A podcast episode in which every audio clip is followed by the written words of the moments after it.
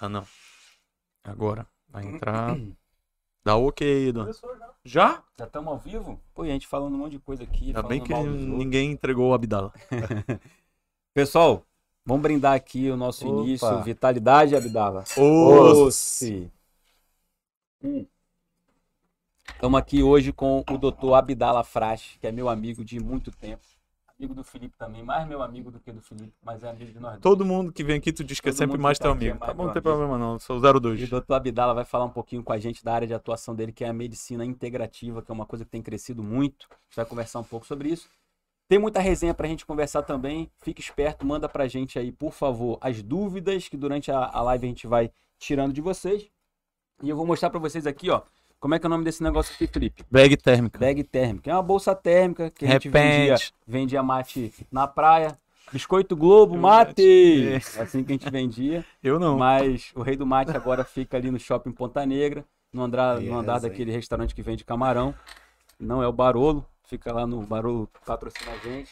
Abraço aí pro pessoal do Barolo, Falcone Suplementos também. Ótica Diniz. Ótica Diniz, que é o nosso novo parceiro aí, tá ajudando bastante a gente, mas hoje a gente vai sortear para quem tiver ao vivo na live e falar um osso aí depois que aparecer seu nome, essa bagzinha que é super útil. Eu, eu olho pra isso aqui e só consigo ver Skol e Budweiser aqui dentro. Não Tá sei o que vendo? mais dá pra Acho que cabe. multiuso. Cabe muita É, coisa. Cabe. Dá Dá pra levar, caramba. dá pra levar as carnes do churrasco. Eu sou o Dr. Alex Sasso, médico oftalmologista. Doutor Felipe Mota, médico oftalmologista. e a gente Abdala tá aqui com o Dr. Abdala. Faz a perguntinha pra ele aí, Felipe. Perguntinha que todos os episódios, os episódios aqui tem, Abdala. É, o que é vital pra você, meu amigo? Pessoal, primeiramente quero agradecer o convite. Saber que vocês lembraram de mim, porque tem Não, a muita gente tá resenha. querendo te trazer um tempão, Abdala. Você que tá com essa É o, o- o cheia, horário né? que não batia, Já né? É, Cara, eu tô bem feliz mesmo de estar aqui, porque cada um de vocês tem histórias diferentes. E vou só. A gente só vai contar a tua- 10% dessas histórias. Ah, não pode contar tudo. Não. Peraí. Pra mim, o que é vital é que você tenha um propósito. A partir disso, você consegue trilhar vários caminhos de sucesso, ou nem tanto no início, mas você precisa ter um propósito lá na frente que te faz ser maior do que as dificuldades que a gente vai encontrar no dia a dia. Então, muitas vezes eu pergunto para algumas pessoas o que, que elas esperam da vida, quais são as metas, quais são os sonhos, qual, o que, que é vital. E as pessoas não sabem responder isso com uma data, um local, onde querem chegar. Então, se você tiver um propósito na sua vida, seja ele qual for, algo que te coloque à frente, Abdala, muito legal. A gente Mais uma sempre fica muito diferente, atento na resposta dos convidados, né, Felipe? Porque Sim. É, cada pessoa que vem aqui, como essa pergunta é muito abrangente, porque isso é muito relativo, é muito individual e muitas coisas são vitais para nossa existência, para nossa felicidade. E cada pessoa acaba respondendo uma coisa, né? Então acho que propósito ninguém tinha respondido ainda. Não. E eu vou levantar uma bola que é o seguinte: existe um livro, na verdade, alguns no mesmo segmento, mas um livro chamado As 16 Leis do Sucesso, de Napoleão Hill. Ele escreveu outras, Leis do Triunfo, A Escada para o Triunfo, manuscrito original, que também é- é- são as 16 Leis do Sucesso. Que a primeira lei do sucesso é justamente você ter um propósito. Então ele até dá um exemplo de que não tem como, se você vai caminhar e você não sabe para onde é que você está indo, você está perdido. Quem foi que escreveu isso Qualquer aí? O Paulinho caminhada- Gogó? Paulinho Gogó escreveu uma outra, uma outra frase que eu vou citar aqui para você. É outro filósofo que eu gosto muito de citar Paulinho. Gogó. Ele vai falar de propósito, eu vou já dizer. Qual que é. Washington. Eu vou já dizer, tu Tá. vai ver. Daqui pro final da live eu vou soltar muito do Paulinho Gogó sobre o propósito. e a nega Juju. Mas o Napoleão Hill, que escreveu 16 Leis do Sucesso, ele fala que se você tá caminhando e não tem um local para você chegar, você tá perdido. É, esse é, esse é, é- é o, que, o que significa. Então, é claro, na vida você tem que ter objetivo.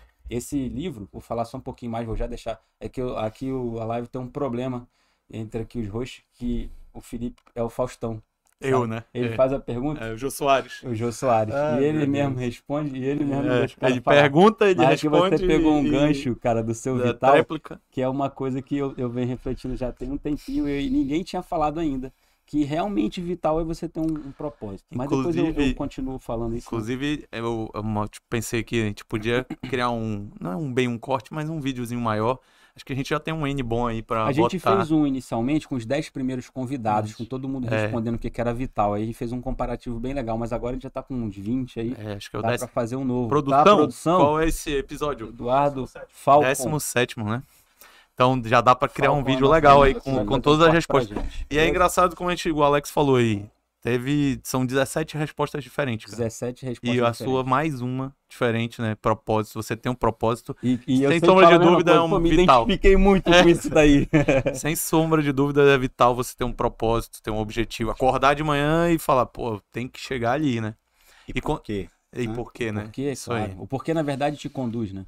É. Essa certeza. pergunta faz você, você Se você não conseguir dar essa resposta de tem forma motivo. clara, efetiva e que te vibre no coração, esquece. Troca de propósito, Exatamente. busque uma outra, um outro direcionamento, porque você não vai chegar muito longe. Nas Exatamente. primeiras porradas que você levar, Legal, Você parabéns. acaba- Acho que é por isso que você tá chegando aí cada vez Com mais certeza. longe, Abdala. E é o é- seguinte, o que que você, o que que, deixa ele mandar pra gente o que que é medicina integrativa. Isso, isso que eu ia perguntar, né? Explica um pouquinho aí pra isso, gente.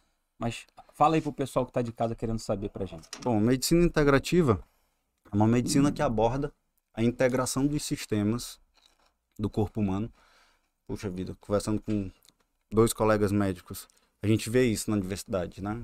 A medicina ela é dividida em especialidades de forma didática. E quem é que cuida do todo? Quem é que cuida da integralidade desse corpo quando se fala de bem-estar físico, mental, espiritual, não é só ausência de doença? mas que busque uma, uma organização desse sistema como um todo. Porque esses sistemas, eles conversam entre eles. O olho vai conversar lá com o rim, numa questão de diabetes, que o endocrinologista vai prestar atenção e vai te mandar. E o restante, que esse cara não dorme, ele precisa ir num psiquiatra, num neuro, necessariamente. Quem é que vai cuidar dessa, dessa, desse outro olhar do dia a dia desse paciente, onde muitas queixas dele normalmente não são enquadradas em critérios, em critérios diagnósticos clássicos para ser iniciado um tratamento formal. Então aí entra a medicina integrativa, que vai falar da parte de alimentação, de mudança dos hábitos de vida, inclusão de uma atividade física, enfim, trazer um vigor para essa para esse paciente e caminha lado a lado para a prevenção de doenças crônicas. Prevenção de Alzheimer, Parkinson, diabetes, as doenças crônicas não transmissíveis, elas vão ser sinais de um corpo que não aguenta mais compensar. Então, quando você pega lá um paciente, por exemplo, com diabetes, que fechou um diagnóstico de diabetes, ele- o corpo dele está dando esses sinais há anos, 10 anos, 20 anos, e ele não aguenta mais tanta porrada. A glicose sobe. Mas o corpo ele está alertando isso há muito tempo. E muitas vezes é, esse rastreio passa despercebido. Porque muitas vezes Paciente Num- negli- negligencia, né? Também. o paciente negligencia e o sistema muitas vezes não acolhe isso muito bem. Então você vai, eu vi isso durante a universidade. O paciente estava lá com uma glicose normal, de 85, por exemplo. Estou pegando esse exemplo do diabetes porque fica mais simples de exemplificar. Mas tinha lá uma glicose normal e esse cara vinha há 10 anos com uma insulina de 20, 30, 35. Ele já já vira diabético, mas a glicose está normal. O sistema que esse cara é atendido lá no, na base primária, ele vai encaminhado para onde? Se ele não tem diabetes. Ele não vai ele vai para um centro? Ele vai para um centro de referência? Não vai. Ele só vai na hora que ele começa a ter uma lesão renal, que ele começa a ter uma questão cardíaca, que ele começa a ter uma, retino- uma retinopatia. E aí esse cara cai lá contigo e tu encaminha ele para fazer essa correção.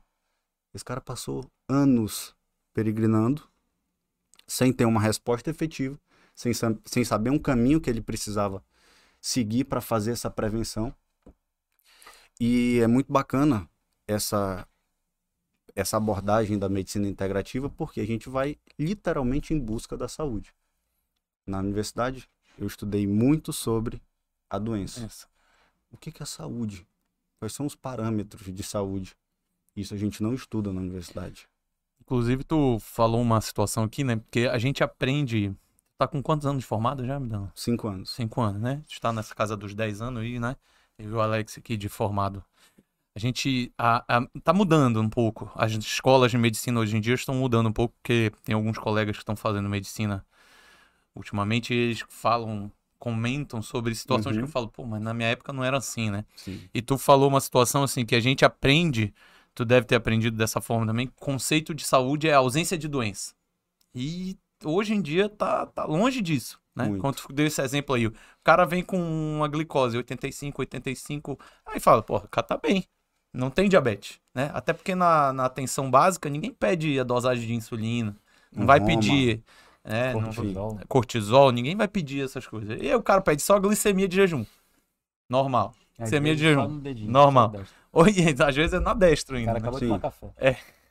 E aí não- não- não- quando e o corpo vem dando sinais já há alguns anos de que o cara vai tem uma tendência a um diabetes aí Sim. e, se não tá sendo abordado isso, né? E se não fizer uma intervenção o mais rápido possível, esse cara vai evoluir e evoluir rápido e lá na frente vai ter um, um custo para o sistema e principalmente para aquele indivíduo, para aquela família. Então, quando eu comecei a me interessar por isso, foi no segundo período da faculdade, quando eu estudei fisiologia. Minhas melhores notas foram em fisiologia. E ali eu tinha um grande professor, Fabiano, que ele me colocou para estudar. E ali eu fiquei apaixonado por aquilo. Segui nas sequências da, dos períodos, relativamente perdido, não sabia exatamente o que, que eu queria. E calhei de começar a sofrer. Vou abrir aqui isso para vocês. Nunca contei isso. Calma aí, calma aí, calma aí. Então. Calma. Vamos falar no Vai final. fazer o corte? Brincadeira. João Kleber, né? É Para, João para, para, para. Kleber. Vai lá, Ah. fala. é, eu comecei a sofrer efeitos colaterais bem clássicos e bem conhecidos de uso de anabolizante. E isso me colocou num estado psicológico muito ruim. Eu fiquei com uma questão de, de foco, Cara, que não pode ficar com ginecomastia. E eu transitei em vários profissionais Entendi. De diversas especialidades. Médicos e não no médicos uro, e no endócrino, no odontrólogo, no neuro. Isso em que ano, Abdal? Isso foi em 2013. Isso em 2013 eu só levei esculacho. Nenhum me ajudou. Era medicação para dormir, medicação para acordar, medicação para aquilo lá. Efetivamente ninguém sabia o que eu tinha. Exatamente. E Pode assim, que cara, o que tá aqui é acontecendo? O que que tá acontecendo comigo? O Felipe quer falar disso toda. toda Não, não, o Cristiano já veio aqui, eu peguei o bizu já. Ah, já. Cristiano Pai me deu o bizu já. E aí, quando, quando isso começou a acontecer, eu não sabia mais o que fazer. Isso estava me prejudicando na faculdade de forma dura. Até porque eu não sabia o que estava acontecendo exatamente. E aí eu conheci um colega, um grande amigo, e ele pegou e me mostrou uma medicação que o médico dele de São Paulo tinha passado para ele. Na hora que eu olhei, eu só sabia ler o nome dele. O restante eu não sabia. E eu fui pro Google, item por item. Eu, cara, eu acho que esse cara pode me Um ajudar. manipulado, é? Manipulado. Ah, tá. E aí, eu acho que esse cara pode me ajudar. Fui, fiz a consulta com ele, Quem era o cara lá em São Paulo? Pode. Guilherme Corrade, um médico da medicina esportiva. Ele não deve estar assistindo, Fera. mas manda um abraço aí pra ele. Um abraço, Guilherme. Prazer aqui, viu, Você Guilherme? faz parte, Tu vai me ligar pedindo. você faz Um parte e, e ele é um exponencial máximo, tanto da dermatologia quanto da Guilherme Conrad. esportiva. Guilherme Conrad. Então tá. E aí, o que que acontece? Esse cara cuidou de mim. Ele foi assim, ó, você tem o estradiol tá elevado, prolactina tá alto, tem aqui um hipotireoidismo subclínico, por isso você não consegue dormir, por isso você tem uma insônia de manutenção, principalmente terminal, por isso você tem essa síndrome da fadiga crônica, por isso você não consegue concentrar, bababá. Começa a fazer isso aqui, a gente vai corrigir dessa dessa forma. Em 20 dias, em 20 dias, eu era outra pessoa. E- E nisso, eu falei, como assim? O que, que esse cara fez? E eu comecei a estudar. Isso foi no sexto período de medicina, sexto, sétimo período de medicina. O que, que você fazia de esporte nessa época, dá? Só Só musculação. Cara, musculação. nada, só musculação. Lá, na verdade, te interrompendo rapidinho, assim, é porque isso é um tema que a gente abordou algumas vezes aqui, Já. em relação ao uso de anabolizante e tal e tal. Reposição. E aí você tá abrindo aqui um- uma situação pessoal, até Uhum. agradeço, né? Tá abrindo aqui pra gente, né, um depoimento mesmo. É, como é que foi que tu entrou nisso? Por quê? Como é que foi? Só pra tu dar esse parêntese aí e Você voltar tinha pro... quantos anos? Sim, Fazia o quê? É, eu tinha mais ou menos meus 16, 17 anos quando comecei a treinar musculação. Então, não tinha informação suficiente e fui orientado por pessoas do meio, Do meio da musculação. do meio da musculação, mas que óbvio, eu quis aquela orientação lógico, daquelas lógico. pessoas para encurtar Quem um não- caminho. Quando um não quer, dois não brigam, né? Então, Exatamente. Então, assim, eu assumi completamente o que, que tinha acontecido. E quando isso tudo aconteceu, é, que eu vi essa melhora absurda, eu falei, cara, eu vou estudar isso. Que isso? Quantas pessoas não estão passando pelo que eu estou passando? Não necessariamente pelo anabolizante, mas por outro... mas porque não consegue dormir, mas esse cara não entra no diagnóstico de insônia, que não é tratado, e que ele tem uma questão intestinal, mas que o gasto não resolve, não é tratado. Então, a crítica é muito mais ao modelo de atendimento com relação a tempo, volume de paciente, do que ao profissional em si que está ali fazendo seu trabalho honestamente, com, com todo com todo carinho do mundo com os pacientes. E aí eu comecei a estudar isso. Comecei, comecei, comecei. Quando passou seis meses, um ano, eu fundei uma liga de nutrologia. Fui presidente dessa liga. Me lembro disso. Então, assim, vesti a camisa, deixei de fazer umas férias, fiquei aqui na universidade, sozinho, cartório, universidade, cartório, universidade. Mandei carta para todos os nutrólogos, nutrólogos de Manaus.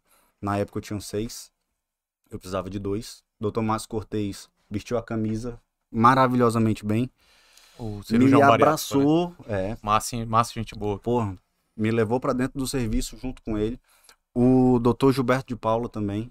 Foi um cara assim que me abriu diversas portas, um cara que teve também, né? todo o caminho. Não, nessa época o Abinada não tava. E aí, é, e aí eu comecei a fazer um trabalho onde eu falava de fisiologia, transvestido como presidente da Liga de Nutrologia, e todo mundo, "Ah, nossa, que lindo que ele está falando. Mas ninguém falava isso dentro da universidade. E aí a gente fez diversos eventos, movimentou o mercado, trouxemos um presidente da Associação Brasileira para fazer evento, foi muito bacana. Legal. De endócrino. Quem, é o- De- quem era na Ah, época? de Durval Nutrologia. Ribas, o cara que escreveu, Ah, tá. De o cara que escreveu o tratado. Até Entendi. hoje é o presidente da, da nutrologia. da, da nutrologia no, no Brasil, cara maravilhoso. E ali eu comecei a ficar apaixonado por essa, por essa sequência de, de atendimento, que eu via que tinha um mercado maravilhoso. E lembro que vocês me perguntaram sobre propósito. Uhum. Eu fui ajudado de uma forma onde eu estava no fundo do poço. Então imagina que vocês são oftalmo, vocês estão cegos, Uhum. E o cara te o dá a cara visão te dá a visão de novo. Qual é o amor que tu vai fazer isso? Que então, quando eu isso, tô que com alguém na minha frente que esse cara já passou por diversos profissionais, talvez eles não tivessem o tempo necessário para conversar com aquele paciente. E ali eu me coloco de uma forma onde ou eu subo para encontrar ele, ou eu baixo para encontrar ele, e dali a gente vai seguir um caminho de de correções. Um Uhum. caminho muito bonito. Isso para mim é um dos meus propósitos. Eu acordo todo dia pensando em quem que eu vou atender hoje. Eu acho que isso a medicina traz pra gente, né? É, todo dia eu tenho capacidade, é uma, a, a- todo dia eu tenho a oportunidade de conhecer uma pessoa nova, uma história nova, em alguém que tá ali, cara, simplesmente querendo ser ouvido, querendo ouvir um- uma orientação justa. E é, isso é muito bacana. Muito bonito. E, e- Tem uma frase que eu sempre gosto de dizer, devo ter falado aqui já, que é a medicina, a melhor medicina é aquela que te ensina a não precisar dela, né? Então é mais ou menos isso aí que você A nutrição pega muito pegar disso. muito disso. Cara, se você aprender a comer, principalmente comer, eu sou apaixonado pela nutrição, assim, sou entusiasta da nutrição. Eu gosto porque vivo na prática isso o, a entrega com os pacientes, as vidas que são transformadas Só com alimento. né? com alimento. Com alimento, Exercício correções físico. necessárias, exercício físico. Então, assim, é, é muito gritante o que eu vejo. E que lá atrás eu tinha sete minutos para atender um paciente, porque tinha 50 lá fora.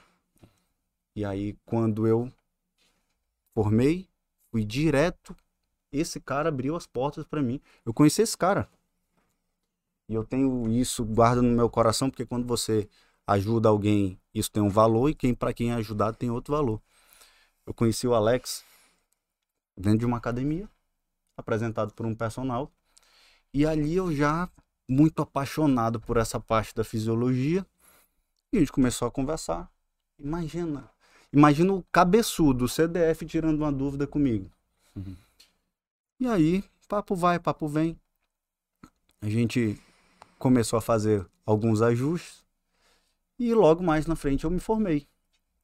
E falei pro Alex, Alex, não sabe ninguém, alguém que possa me, me alugar uma sala, me, me abrir essa porta para custear, não sei se porcentagem ou aluguel, não sei. Ele, pô, vou falar com a, com a Luciana. Beijo, Luciana. Você abriu a primeira porta para mim e eu nunca vou esquecer disso. Senhora Mendes, né? Dermatologista. Doutora Isso, Luciana doutora Mendes. Luciana Mendes. exponencial Mãe de máximo da dermatologista. Tá- É, pô, tá doido. Supra da Referência. dermato. E Vou trazer ela aí-. Ela tá estudando, essa hora ela tá estudando, porque ela aí estudando. gosta de estudar, É. meu amigo. Deus o livre. E aí, cara, ali começou minha, minha- o meu atendimento com esse cara abrindo essa porta para mim. Então, assim, é, isso para mim tem um, um preço inestimável, um valor que eu não consigo mensurar, porque, enfim, foi onde Tudo começou. tudo aí. começou. Legal. Na hora legal, que eu formei, eu. E agora, meu irmão? Sem nada a perder, medo zero. Meu pai dizia pra mim que o que eu ia fazer era moda. Vai fazer cirurgia, pô, vai lá pra, pra Vai caralho. pra operar, caralho. fila da puta. Vai lá pra, pra caralho, Atender os rapaz, veneca. Eu vou falar Como com diz fulano. Os. Vou falar com fulano pra conseguir um emprego pra você. Vai laçar Tá, boi, né? Tu, isso tu daí tem é- fazendeiros na família Tem. também? Tem. E vai aí- chegar nesse assunto da Vai. família, né? E aí, Inclusive, a rapaz, Nájila já mandou um abraço aqui já. É, um Tá ao beijo, vivo minha aqui. mana. A irmã dele já mandou um abraço aqui ao vivo no chat. Nájila Frasch. Fica quieto, viu? Não, eu não. Não, não, nem não faça quem é. isso. Mano. Irmã, Aí, ó, gente presta boa atenção. Não demais. conheço. Minha amiga, minha amiga Nájila. E aí ele dizia, rapaz, isso aí é moda. Eu falei, é, papai, é moda. Mas essa moda nunca mais volta. Então, como você falou, tem muita gente que. que a, a, visão dentro da universidade já está mudando. Isso já, já consegue perceber. Então, quando eu falava disso na universidade, Todo mundo. você era um louco. Você é um louco. Eu tava dentro do centro cirúrgico com um gaito. Daí você tira. Então, o pessoal indo fazer médicos e eu fazendo pós. Entendi. Coitado desse rapaz. É. Hum, Eu tava indo contra Ah, o fluxo, Focus. mas era o meu propósito. Porque eu fui ajudado por isso, eu vi o valor disso. Se alguém tivesse me falado, se eu tivesse assistido uma aula, eu não ia empregar isso com tanto amor, com tanto carinho. Entende? E, e fazer uma pergunta aí polêmica. Sim.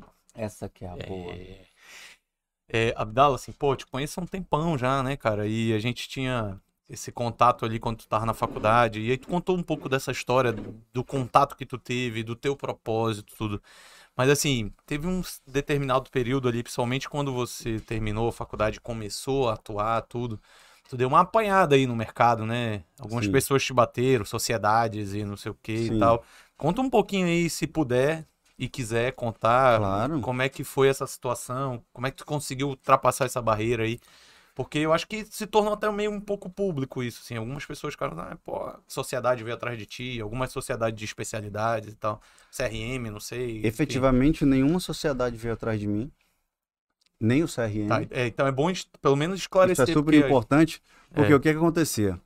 É, lá atrás eu falava muito no Instagram, tinha um Instagram com 15 mil seguidores na época, me comunicava bastante, e eu tive minha conta hackeada e apagada.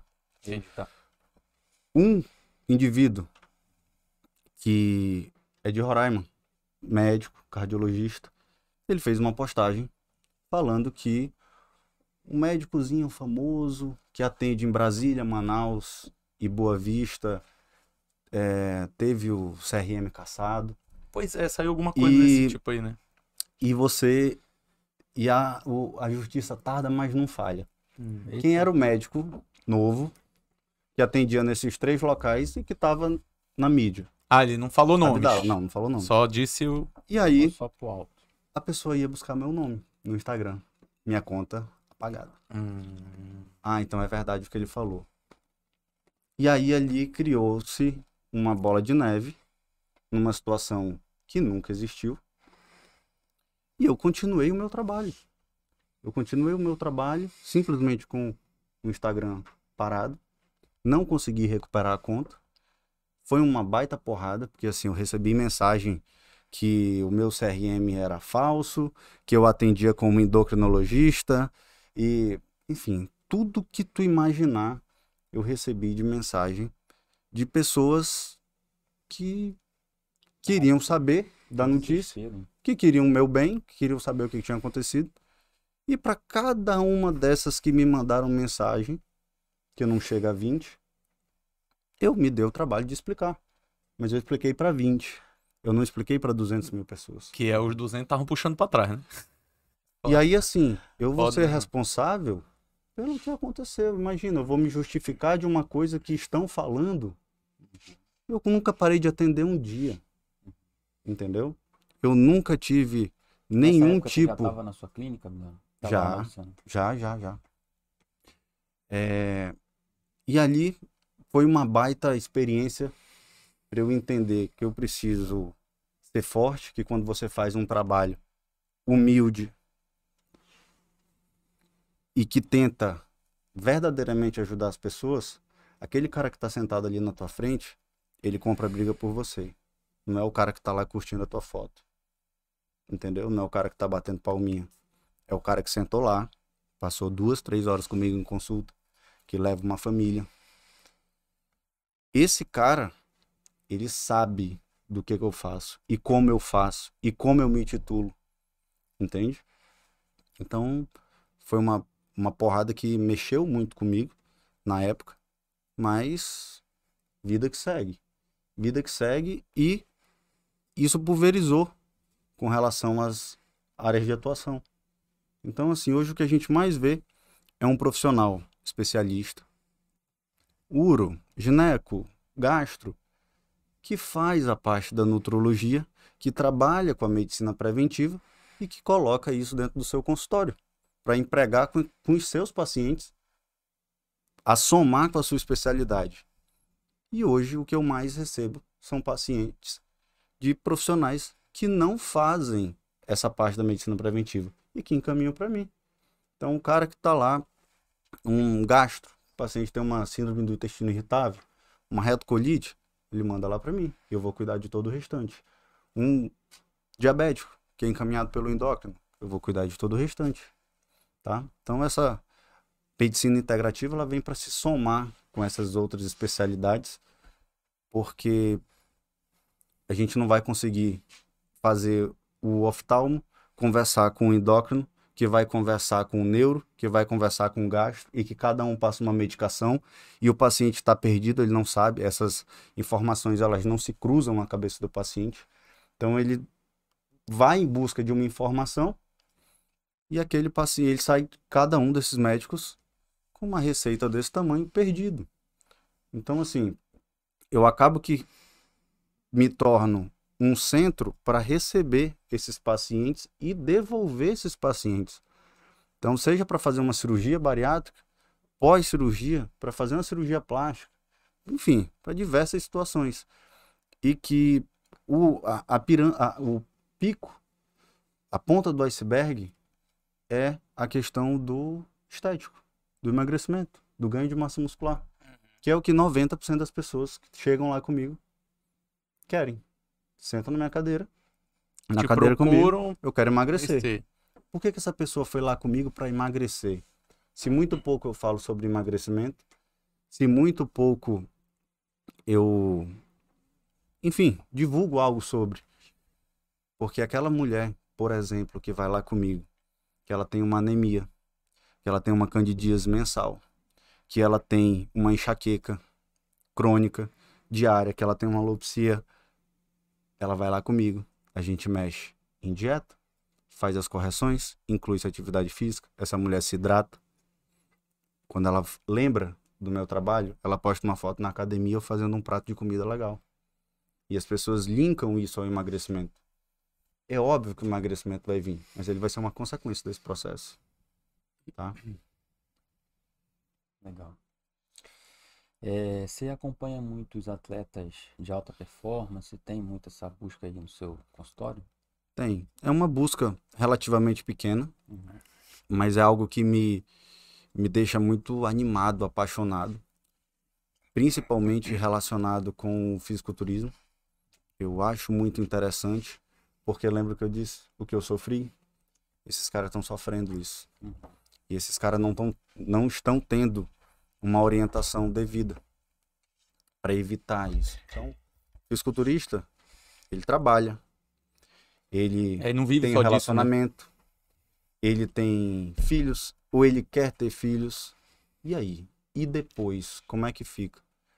Então, a minha base vem para ajudar na base médica. Eu vou ser um cara que vai visar minimizar danos. O que ele vai fazer lá, com quem ele vai se orientar, o que ele vai tomar, qual é a perspectiva dele, onde ele quer chegar, não é o Abdala que vai dizer. Não sou eu que vou dizer para ele, para, não para, continua, aumenta, diminui. Eu vou ser um cara que vai criar uma, uma, Inclusive aí, uma tu rede. falou do fisiculturismo, né? Você é atleta de fisiculturismo, Esse é o é Renan exposto, Um né, cara? grande, um grande amigo. O Inclusive, Renan tem uma, uma história muito bacana que uma média de seis meses antes de eu formar, a gente começou a conversar no balcão de uma gelateria e dali a conversa fluiu, fluiu, fluiu. Eu comecei a ajudá-lo na parte das competições, onde ele tem um treinador, tinha um treinador que cuidava de toda a parte da alimentação, de treino, do recurso ergogênico, e eu fazia a parte de base de proteção. E ali se criou uma amizade belíssima, bicho. Ah, Inclusive, assim, é engraçado que eu, pô, eu, eu sempre. O Renan é um atleta aqui do Amazonas, né? Sim. E se a gente for pensar assim, atletas amazonenses que te despontaram, né? E às vezes nem tem esse reconhecimento tão grande, né? A já falou dele aqui, já citou o nome dele aqui Já, algumas Daniel vezes, né? Aqui, a gente falou muito dele. E aí, assim, pô, se tu for pensar, você pensa assim, ah, é um atleta do Amazonas aqui que chegou, pô, Pisônia chegou Fórmula 1, né, cara? Pô, um negócio absurdo. Jacaré. É, jacaré, pô, a galera do jiu-jitsu nem fale, né? É, que é um, uma- um pessoal a que é pouco paixão. reconhecido, né? Pouco demais. Pouco reconhecido, né? José Aldo até Jaca, Aldo. assim, É, o Aldo tem uma. né? Mas assim, sem é. Pô, o Renan, pra mim, ele entra nisso, cara. O cara ganhou o Entra. Arnold Classic, cara. O cara foi pra um, Ohio, é um negócio. o cara ganhou o Campeonato Brasileiro. É, E assim, era ele aclamado. pegou o troféu da mão do, do, do, Do Schwarzenegger, porra. Schwarzenegger fez questão. Eu, eu me lembro que eu conversei com um dia, um dia com ele. Ele falou assim: pô, eu ganhei num dia, aí acabou, né? Aí, porra, imagina, o cara tá com fome de tudo, o cara quer comer tudo, mano, depois da competição. Aí ele disse que até saiu da dieta, né? Lógico, normal. E aí no outro dia ele recebeu uma mensagem do, da organização do evento falando assim: ó, o Schwarzenegger quer entregar o, o troféu na tua mão, quer te conhecer e tal. Aí, putz, já tinha dado uma enxadinha assim. Aí foi, se botou lá, se paramentou de novo, passou lá os produtos, né? Fi- ficou na, no, no, shape. no no- na situação como se estivesse na competição, né? Aham.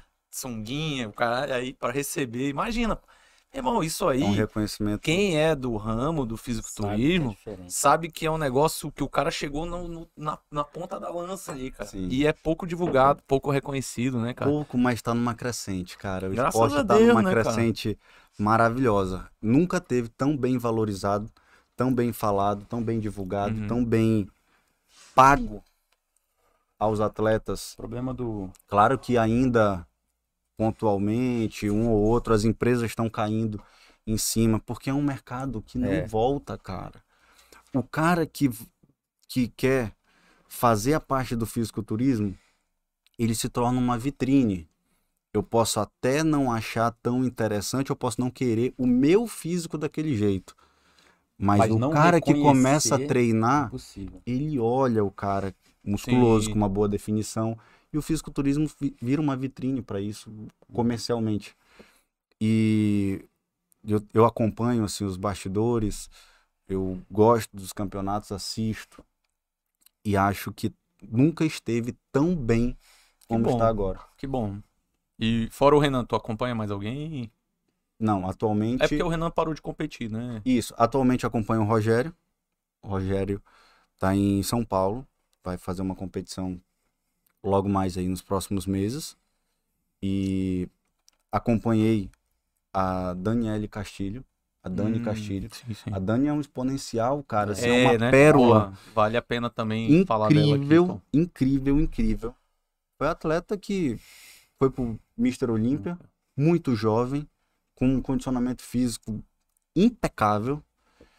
E assim, bateu na trave por detalhes, por questão de tempo, por chegar lá e ter algo na maturidade muscular que precisava evoluir, porque Uhum. tinha subia no palco com uma mulher que estava 20 anos a mais de treino do que ela.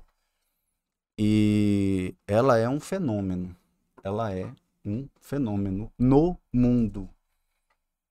É incrível, assim, a, a genética que ela tem, a forma como ela trata a coisa militarmente, um nível de obediência, assim, absurdo. E eu tiro o chapéu pra ela. E, e... Abdala, voltando, é porque no teu vídeo aqui, que o Renan aparece, é, fala aí um pouquinho desse exame, eu me interessei, tava seguindo lá, vendo tuas Uhum. redes sociais e tal, esse 360 aí, Sim. o que que é que, que, como é que é essa situação? O que que tu consegue tirar dali Vamos lá. para consulta do paciente? Hoje a gente, o paciente que vai lá comigo, ele quer saber como é que está a composição corporal dele, percentual de gordura, massa muscular, Que é a biopendância lá, que é a bioimpedância. que virou um exame, Ah, né, de rotina. Virou um exame de rotina né? fundamental para a gente ter um norte do que está acontecendo quanto a equilíbrio dessa composição corporal, saber taxa metabólica, estimar quanto que precisa baixar de gordura, ganhar Fazer de um massa propósito, muscular. né? Exatamente. Montar um propósito pro paciente. montar uma programação para esse paciente e até mesmo para montar um planejamento alimentar, ele estipula a superficialmente, mas estipula a taxa metabólica. E aí, o que que eu vi de demanda? Quando eu acompanhava os pacientes, eles faziam a embora, ela me dá uma folha com um gráfico de massa muscular, massa de gordura percentual. E é, é um gráfico muito bacana, os pacientes já estão bem familiarizados com ele. Mas faltava uma coisa. Eu pedia pro meu paciente, porque eu não fazia no consultório, foto. Faça no seu celular, guarde para você, reproduza essa mesma foto no mesmo local, mesma iluminação daqui 30 dias. Em 60 dias você vai voltar comigo, você faz nova foto. Então eu quero três fotos pra gente olhar aqui juntos. 30, 60 e 90, igual o cheque pré-datado. Exatamente. Já passa. E aí, 30, 60. e esse cara não fazia. Entendi. A mulherada nem se fala. É, vergonha Então, e assim, tal, né? Pô, Abdala, mas eu perdi um quilo. Mas você percebeu a evolução? Como é que ficou a tua percepção de melhora? Não, melhorei absurdamente. Pede medida. Mas cadê a foto? Você fez a foto? Putz, você acredita que eu esqueci de fazer a foto? E aí eu comecei a enxergar essa demanda de precisar ter o estético, o visual. Por exemplo, quem é o suprassumo da, muscula, da musculosidade, do- da, da definição muscular, do baixo percentual de gordura? Fisiculturista. Fisiculturista chega lá com uma bioimpedância? Não, ele chega lá com um físico. Tô pouco me lixando pra bioimpedância dele. Porque o que importa é o visual, é o estético, tá? Então, então, Rei do mate, rei do mate. Rei do mate. o que que acontece? É, eu trouxe essa máquina para fazer essa leitura em 3D do paciente. Ela faz uma leitura da própria imagem, uma leitura monocromática e que não aparece roupa e, claro, fica não. Será que tem a imagem do monocromático? Você fez uma cara É, aqui. porra, Manda Como aí é que pra- esse o Não, Alex porque, vai por exemplo, você tá de short, Uhum. ela não, a gente não consegue ver a diferença da luz, Sim, sim. que às vezes destoa um pouquinho, Vai brilha já mais. chegar aí, acho que vai já aparecer. E aí o que que acontece? Esse essa avaliação ela me mostra efetivamente como esse paciente está naquele horário, naquele dia, sem filtro, sem Photoshop, realidade nua e crua. Só ia fazer isso aí de manhã, que de manhã a gente acorda magrinho. ah, não? E aí não tem necessidade cara necessariamente de jejum para fazer Uhum. o exame. E eu faço a junção das duas. Ah, não, isso é o a Esse daqui né? da Aí aí, né? eu gosto de fazer a leitura dos números e esse, ó, a Ah, leitura entendi, monocromática, Entendi, tá?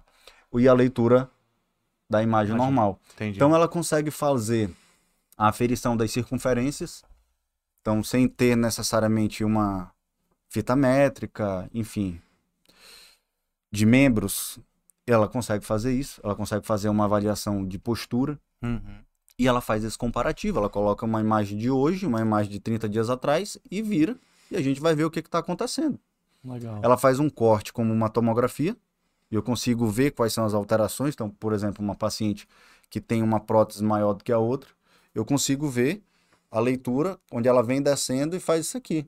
Então eu consigo saber aonde que ela Uma reduziu. topografia do corpo. Eu consigo ver exatamente onde ela, que, onde ela reduziu essas medidas e como é que foi, ficou a programação.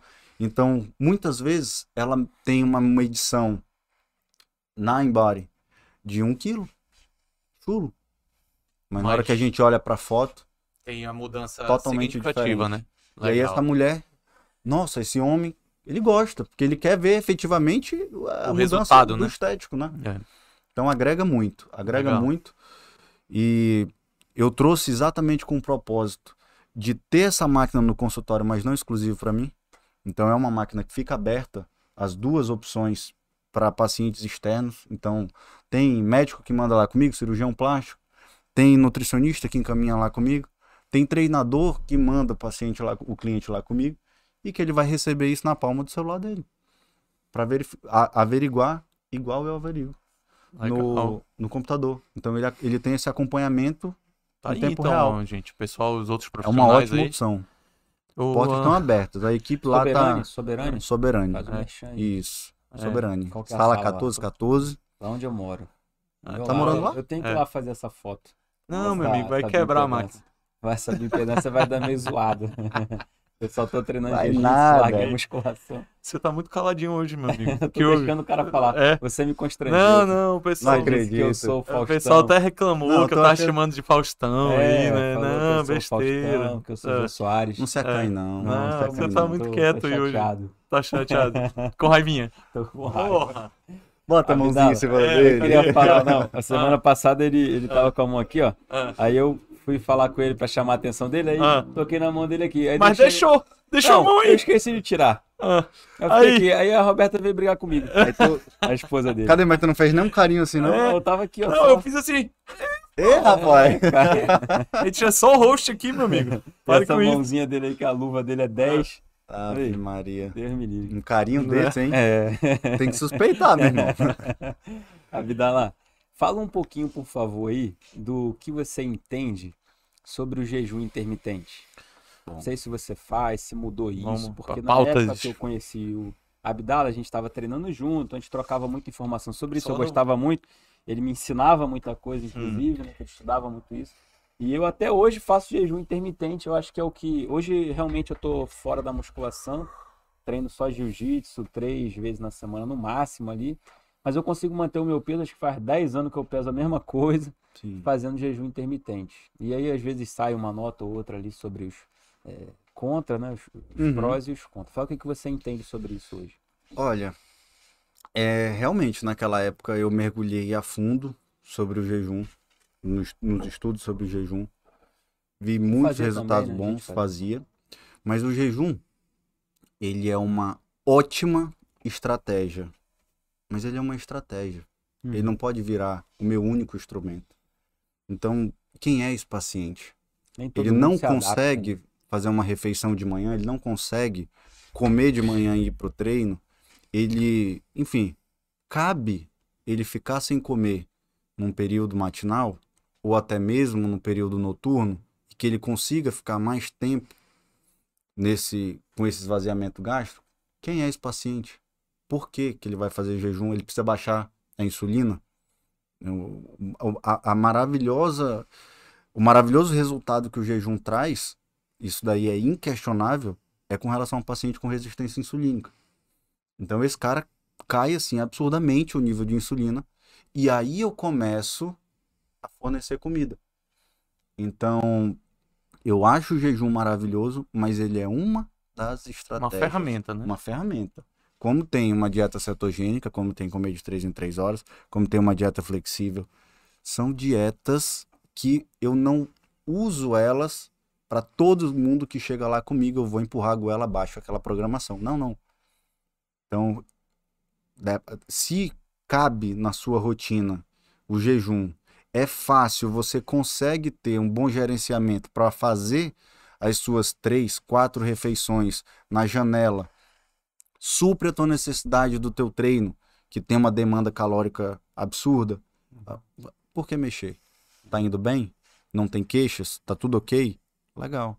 Agora você imagina que eu pego um paciente que tem um transtorno alimentar, um paciente que tem um transtorno psicológico, eu vou colocar esse cara em jejum?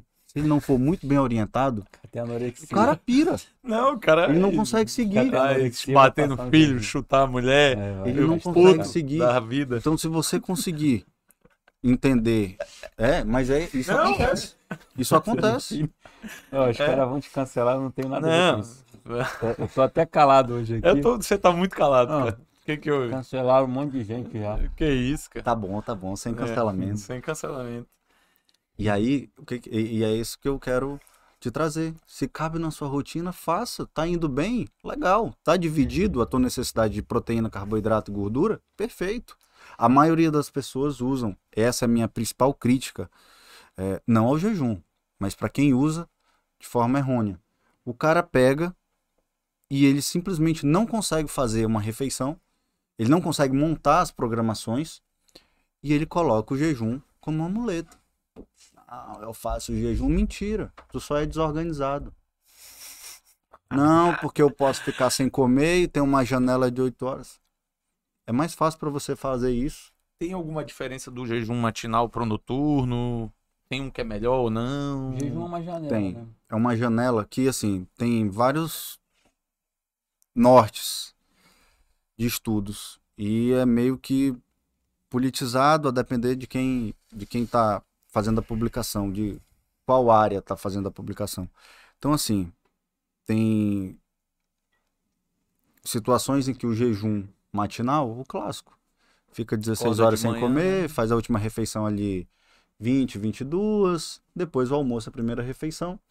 Isso vai ter uma resposta bacana com relação ao equilíbrio da parte hormonal, onde eu preciso ter um cortisol matinal num bom nível. Eu não estou falando um cortisol alto. Cortisol alto é um cortisol de 30, 40, 50. Eu estou falando um cortisol minimamente ativo para fosforilar, ativar receptor dos outros hormônios. Então não adianta você ter uma função tiroidiana que no exame está ok com cortisol de 3. Não adianta você ter uma testosterona de 1500 com cortisol de 3. Não tem fosforilação de receptor. Eu preciso de cortisol. E aí, Cortisol é vitalidade. então. cortisol é o hormônio que te prepara para o estresse. Ele não é o hormônio do estresse. Ele não lhe deixa estressado. O que lhe deixa estressado, irritado, é a ausência de cortisol, onde teu corpo quer compensar isso com noradrenalina, norepinefrina, adrenalina. Que parece, mas não é. Tá? É a história que a gente falou sobre o corpo compensar, compensar, compensar. Ele não aguenta mais produzir cortisol. O cara tá num nível de estresse desde o ensino médio, estudando igual um condenado, comendo besteira, sem fazer atividade física. Ele entra na faculdade de medicina e que entra em outras faculdades também, que entra nesse círculo, que não tem tempo para nada. Depois ele entra numa residência, depois ele tem que trabalhar e depois. Meu irmão, cortisol, ele não aguenta ficar nesse nível por 10, 15 anos. Esse cortisol cai. O que, que acontece quando o cortisol cai? Eu tenho um paciente com mais propensão a doenças metabólicas, doenças hormonais, deficiências hormonais. Então eu preciso equilibrar isso todo dia com sono regular, que eu preciso ter matinal um nível ok de cortisol, um nível de T3, T4, DEA, GH, testosterona, para fazer essa regulação desse círculo, desse mini círculo, dia que vira semana, que vira mês, que vira ano, que vira década. Então, nesses casos, para fazer controle hormonal, é uma boa estratégia o jejum matinal quando cabe na rotina do paciente. É isso que. E se eu tiver um paciente que faz, é, se eu tiver um paciente que visa emagrecimento, tem diversos estudos que mostram que ficar sem comer a partir das 18 é uma opção legal para você fazer a principal refeição no primeira, na primeira refeição do, no primeiro momento do dia, ao acordar, e ali fazer uma ingestão calórica decrescente. Perceba que eu não estou dizendo que é para ser feito ou um ou outro. O tópico que foi levantado foi jejum Uhum. e eu estou dando a minha visão sobre o jejum. Abdala, essa é a principal estratégia que você orienta, sugere? Não, nenhuma das duas. Uhum. Tá? Uma alimentação fracionada, equilibrada, isocalórica, pelo menos inicialmente isocalórica, que é o mínimo que o teu corpo precisa para se manter ativo. Eu preciso, numa, num contexto de alimentação, primeiro fornecer para esse paciente é, esse básico para aumentar a potência de treino. Todo mundo quer emagrecer, mas ninguém quer treinar. A mulher chega lá comigo, ela nunca treinou, ela faz uma dieta com jejum intermitente, que no final de semana ela sai da dieta, segunda-feira ela ganha peso, hidratação, e o que, que ela faz? Vou voltar para a dieta. Ela vai restringir mais ainda. Essa mulher não consegue treinar. Ela não consegue ter lubrificação vaginal. Ela não consegue ter vigor para brincar com o filho. Quanto mais para namorar com o marido. Quanto mais para entrar num embate dentro do trabalho. para defender uma ideia que ela Imagine acha. pra ir pra academia, né? Pra nada. É. Ela vai pra academia porque tem que ir. Não porque ela quer ir, porque o corpo tá dizendo pra ela, pelo amor de Deus, fique em casa, que eu não aguento. O que, que a gente precisa fornecer primeiro? Comida. Comida. Eu preciso nutrir esse paciente. Então, o que eu mais atendo são pacientes obesos. Quando eu olho o. Quando eu faço análise bioquímica, o cara tá desnutrido, pô. O que, que eu preciso fazer? Eu preciso colocar esse cara em restrição, com Ozempic e jejum. Eu tô. Desculpa a palavra, mas eu tô fudendo a vida desse paciente. Eu preciso dar, primeiro fornecer comida. Fazer esse cara. De qualidade, né? Exatamente. É, bom Fazer esse cara absorver comida. Dividir e fracionar essas refeições. A primeira coisa, eu preciso trazer frequência de refeição. O horário da tua refeição, ela deve ser inegociável. Se você decide fazer duas refeições no dia, que faça dessa forma. Uhum. Se você decide fazer três, quatro, cinco refeições, que faça dessa forma. Mas o teu corpo se prepara para receber esses alimentos. O teu sistema gastrointestinal se prepara para isso. Então a gente precisa ter essa organização. E que cada paciente vai ter uma demanda diferente. né? Então, avalia essa parte do jejum. S- Se, não necessariamente se o jejum precisa ser alterado. Isso não é uma consulta não, viu? É, mas se no Ele faz restante- isso de vez em quando. Ele, mas ele faz ficar restante fazendo da- consulta aqui. joga aqui a bola. É, Meu amigo que faz jejum. Levanta aqui. Hã? Levanta a bola, alguém corta. Sempre tem um cara do outro lado que E olha, não percebe quando ele vê, ele já me deu só. Tu precisa Anota aqui. Abdala, na precisa verdade, o- verificar eu, eu, eu como é que tá o restante das refeições. É, Ah, não, é o então, exatamente. O que acontece? Tem um.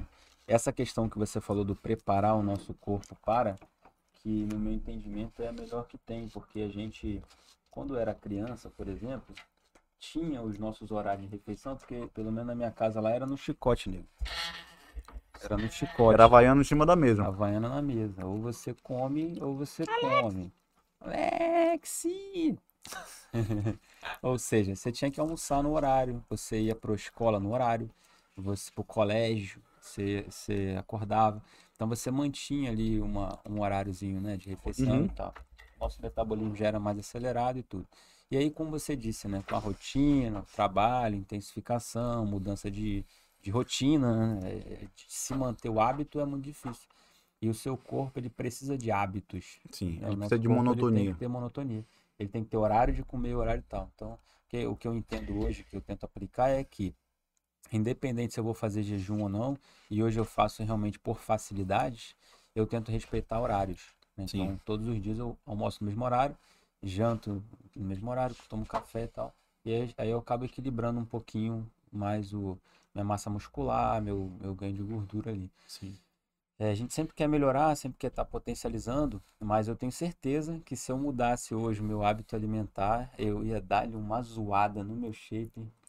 Eu te Mas pergunto, pra bom mas ou por mal? que mudar? mal, porque eu já Ah, tá. tentei. Mudar por É. mudar? E hoje eu tenho Ou tu tá tendo algum tipo de Não, não, atrapalho nisso? Não, eu- como eu disse, eu já Isso aí faço tá isso indo há- bem. Tem quanto tempo que a gente se conhece? Ah, pelo menos seis anos. Seis anos que eu faço jejum intermitente. Então, assim, é, o que, que eu hoje aplico? Eu treino hoje jiu-jitsu em jejum. Uhum, Tranquilaço. Agora sim, tu tem que saber fazer o jejum. sim. Tem cara que faz jejum não comeu uma banana só.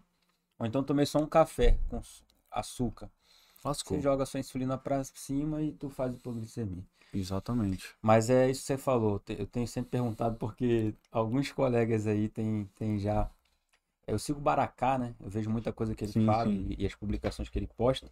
Ele é um defensor, assim, assíduo do, do jejum intermitente. Eu acho que a ciência Mas- tá aí Mas é o que você falou. Você deu, acho que, uma resposta boa. pra né? dizer pra gente. É muito depende do que- É uma ferramenta, É é uma uma, ferramenta, das ferramentas, né? Mas pra mim funciona. Alex, muito bem. se eu Eu só tenho um Daniel, martelo, todo problema que eu tiver é prego.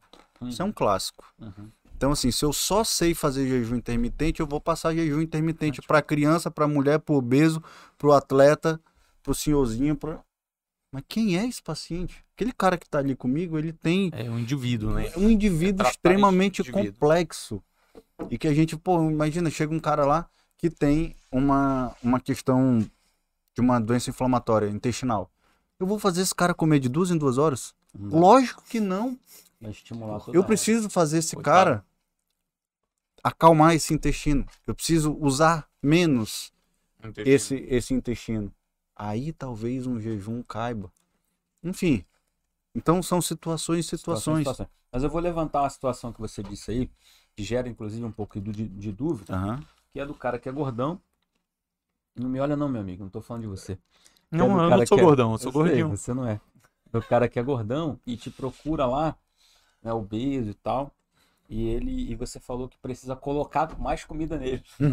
É. o cara, esse cara amanhã, Eu eu, não tô vou. achando, não, eu tô achando que o Abdala quer encher o consultório dele. Ai, Ele tá falando assim, não, meu O amigo, gordinho vai lá, tá né? achando que você Pô, eu vou lá no médico, ele meu vai amigo do me X dar mais salada, comida. vai lá que eu vou te nutrir.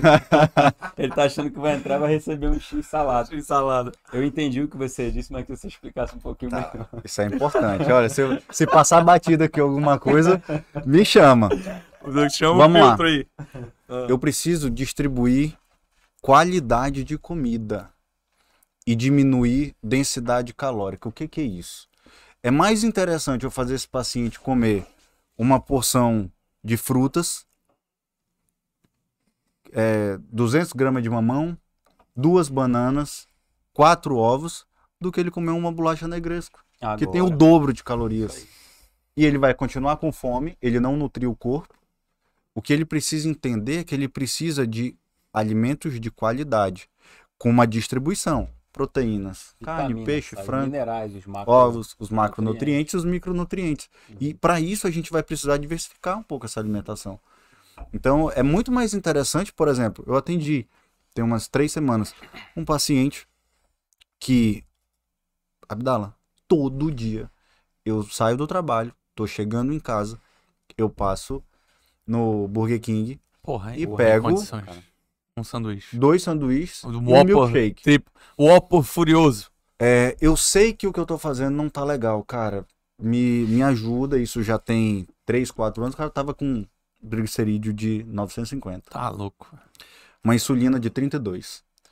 E aí, o que, que eu vou fazer pra esse cara? Eu vou colocar. eu Vou sugerir frango, batata doce, um omelete? Não, pô. Vamos fazer uma troca? Faz o seguinte: em vez de passar no Burger King, passa no Filho da Fruta e pede um X filé. E em vez desse milkshake, pega um, um suco de, abacaxi. laranja, de abacaxi, sei que lá. seja. É.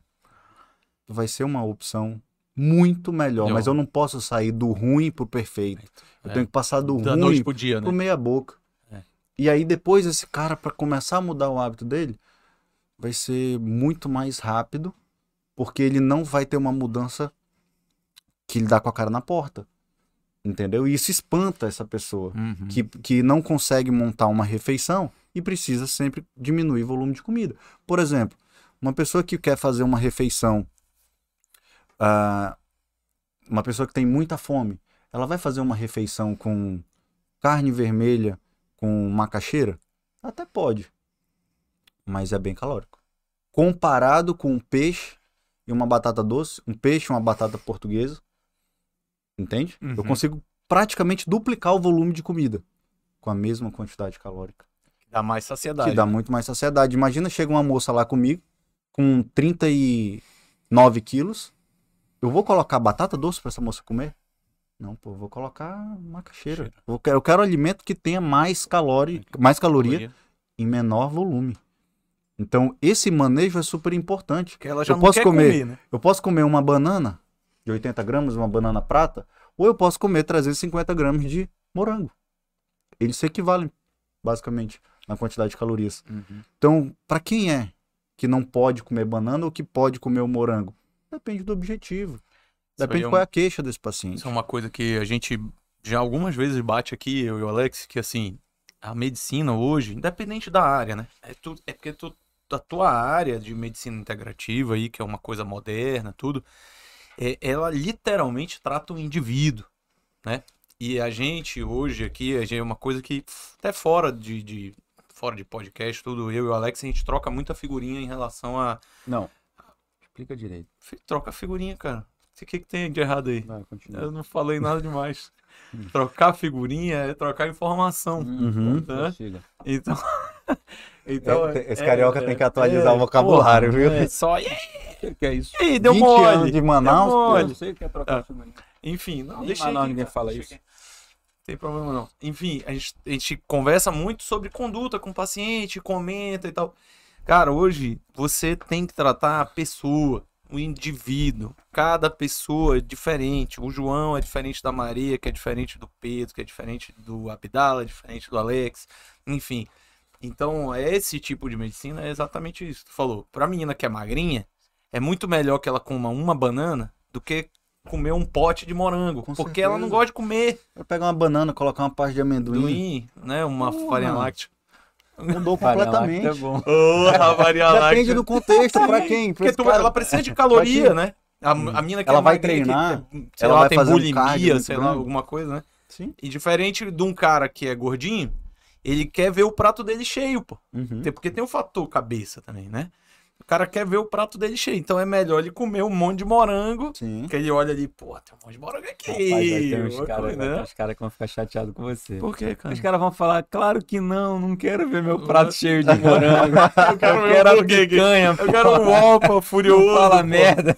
Não, mas isso é tudo Mas eu entendi. cabeça, é questão de Sim, quantidade, né? Sim. O cara vê o prato cheio dele, dá, pelo menos psicologicamente, Cheio de dá... morango. Não, pode ser do que for. Com leite condensado. Cara, eu Tá, vou dar um entendi. exemplo, vou Entendi, dar um- é igual um amigo meu. Não, eu tô fazendo a dieta, meu amigo. Todo dia de manhã eu acordo, E... dou uma caminhada, uma corridinha michuruca ali, vou embora e tal. Aí chego em casa, morango, só no morango, cheio de leite condensado. Tá top. Ou Deu então não, certinho. como açaí, fibra, Nossa. gordura, Com leite condensado. leite condensado. Mas o que eu tava falando é, é É o engraçado. equilíbrio. É, meu Equilíbrio, meu pai, que meu pai não tá assistindo, mas minha mãe deve estar assistindo.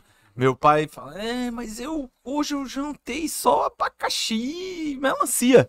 É assim que Porra, ele fala. rapaz, é melhor tu comer um prato de picadinho, de patinho ali, Um né? Só com um temperinho, do que tu comer esse abacaxi. Tu é gordinho, porra. Não dá, não dá. Tu tá ingerindo uma quantidade de açúcar absurda, pô, À noite. né? né? À noite.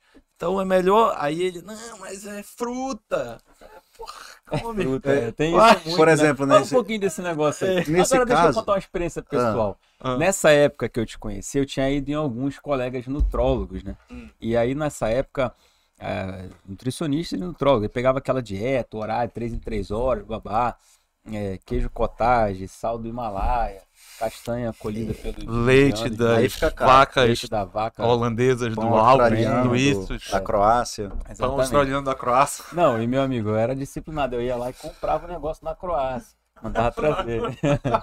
comprava tudo direitinho. E, e nessa. Pô, esqueci o que eu ia falar. Porra, você é muito idiota. Você fica fazendo piada, bicho. Não, vai, prossiga aí, fala qualquer Não, coisa. com relação a essa parte da fruta, lembrar. Cara, uma das coisas que eu mais aprendi, e a nutrição domina isso muito bem, Uhum. na maioria dos profissionais, assim, na esmagadora maioria. A nutrição, ela realmente é individualizada, cara. Não tem alimento ruim, veneno, proibido. Esquece essa porra, não tem isso. Uhum. Não tem. É muito melhor o cara pegar um Lembrei. morango desse e colocar um fio de leite condensado. Não tô dizendo que, que ele Que é o- deva fazer isso. Mas é muito melhor Sempre, ele né? pegar e fazer isso do que ele pegar um prato de brigadeiro, pô, e comer aquilo sozinho. Então, a gente muito ouve falar sobre índice glicêmico dos alimentos, mas isso não é tão interessante. Que a quantidade Pronto, de nessa açúcar desse alimento. muito isso. E eu O mais ia falar só interessante que é a nessas carga dietas, glicêmica. nenhuma delas vinha fruta. Uhum. E a gente, Sim. porra, mais da nossa época ali, foi criado escutando nossa avó, nossa mãe falar, come fruta. Até hoje a minha filha vai pra casa Sim. da avó, eu acho que ela volta de lá 5 quilos mais gorda, mais nutrida, distribuída. Tudo bem, mas volta cheia. Você quer arrumar De problema com a sua sogra, não, Minha né? sogra mais, não mais minha sogra. não, Aí, sogra. né? Não, sogra é pra sempre. Não tem essa história que pra sogra é pra senhora. sempre. Ela é ótima, se preocupa muito, mas enche de fruta. Porque Sim. entendia-se que a fruta tem, é rica em, em sais minerais, rica em vitamina, rica em muita Em coisa. fibra, em em muita fibra coisa. e tudo. Mas, meu amigo, é muito, é muito, muito, muito carboidrato, né? A Mas aí que tá. da- A quantidade desse carboidrato ele é relativamente criança, né, baixo. Para uma criança que tem um consumo muito maior. E um criança- gasto alto também, um né? A criança gasto brinca, alto. né? Cara, você precisa dividir essas calorias. Então, se eu pegar e fizer uma dieta de 2 mil calorias só de melancia, porra, não faz sentido. Mas se eu colocar uma carne, um peixe, um frango, ovos, uma fonte de whey protein para facilitar a rotina, é, o arroz, o feijão, o macarrão, e colocar fibras, se eu pegar um arrozinho branco e colocar com vegetais, Uhum. eu mudei o tempo de absorção desse arroz, eu mudei a carga glicêmica da refeição, adicionado com uma proteína que depois eu vou comer. Um, eu ainda- vou acrescentar um fio de azeite. Mudei completamente. É totalmente diferente de eu pegar um pão e comer ele sozinho, só pincelado com margarina, do que eu pegar um pão, colocar um ovo ou uma carne e colocar um queijo, um pouquinho, 20 gramas de queijo cottage, tem quase nada de caloria, é mais um saborizador para quem é, né? Se eu estiver falando de alguém que tem retocolite, não. Uhum. E eu adicionar uma fruta, cara, eu fiz uma refeição desse tamanho, com uma quantidade calórica desse tamanho, com uma mudança desse índice glicêmico. Mas Da- o cara que só pode comer pão francês com manteiga, é melhor manteiga ou margarina? É isso aí. Aí tem, é tem a polêmica, a polêmica, né? Não, mas dilema. Aí é dureza, depende aí de quem entra- patrocina o congresso. Exatamente. Não é que tem essa guerra? Pô, mas, Não, a, mas a a manteiga, margarina Cabeça de touro, esquentar. patrocina Se tá, o congresso. manteiga, manteiga, manteiga é melhor, né? faz A radical livre. Ah, com Se certeza. você pega margarina. Não, mas diz que a margarina sem esquentar é melhor que a manteiga, não tem esse negócio? A maioria dessas gorduras hidrogenadas, elas é demonstravam lá atrás né? os seus benefícios Aham. quando não aquecidas. É. Não estou dizendo que é a opção Que melhor, tem né? lá Ah, mas hoje se faz tudo com manteiga. Aí eu te pergunto, Dona Val lá em casa, a senhora faz minha comida com manteiga ou margarina? Que ela, vai ligar aqui. Ela vai ligar e falar, "Ei, faz com margarina. Ela esquenta lá Ah. e faz lá. O que, que eu faço? Não vejo. Ah, tá. Eu chego e como, entendeu? Pra não Entendi. ficar pensando que eu não sei a resposta. Não, mas eu acho que não é. Não é que Mas você fritar, faz o quê? Você passa, ela passa ou ela um bota. fio Ou ela joga ou ela coloca imersão? Meu amigo, É. Isso tem diferença, cara. Isso tem muita É diferença. gostoso Gostoso pra caralho. Então deve eu tá nadando na que a. Dona Val, que ela Dá uma gasta cabeça um de Cleibon por semana. Não, é Cleibon é margarina, pô. Cleibon é margarina. É. Ela Então, faz na margarina. Tu é. acha que eu vou comprar cabeça de touro? Compro nada. Só se o Abdala disser que é melhor. Se disser que é a mesma coisa, eu vou comprar Cleibon. Entendi. Quali. Cara, mas isso quali aí, cremosa. isso aí é uma coisa que é engraçado que, pô, a gente vai em Mas restaurante, tem essa... essa... a gente vai em restaurante e tal. Eu, eu sou um cara que eu gosto muito de cozinha, cozinho, faço, Pode comer. gosto de comer, gosto muito de Faz churrasco, e churrasco. tal, né? Inclusive, eu e meu irmão, a gente Churrasqueiro Eu já fiz profissional. curso e tal. E é muito engraçado, depois que eu entrei nesse mundo da carne, e aí você vai num restaurante, vem aquele filézão e tal. E aí você come, porra, aquilo é uma delícia, né? Bom pra caralho. Quem que não gosta de um filé alto, meio vermelho ali e tal? Só que. Braço pra vocês aí, ovo lacto vegetariano. É, Continue. né, veganos, né? Me Micael desculpem, Galvão. mas eu não. não, não Continue, difícil continue. Não, eu tô falando assim. E aí eu fiz alguns cursos, né? Não de, de não necessariamente de, de culinária, nem de como é que é que chama? Porra, esqueci, mas enfim. Mas eu fiz basicamente Chefe, muito, chefe. é, muito curso de churrasco e tal. Bom, é, é- não, essa comida de restaurante tem como, cara.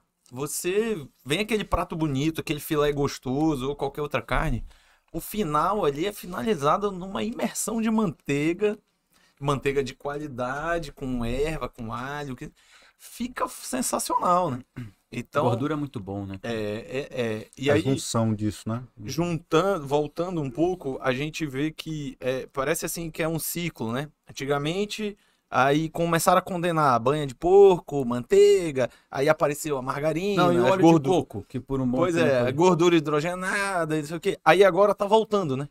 Hum. Tá voltando. A margarina agora, Agora já é é- melhor que a manteiga. Agora a gordura A da banha picanha do é melhor. porco, a banha do porco que antigamente, ano, meu pai fala que ah, na casa na, na minha casa lá matava o porco, tirava a banha e armazenava aquela lata de banha de porco para fazer a comida, né?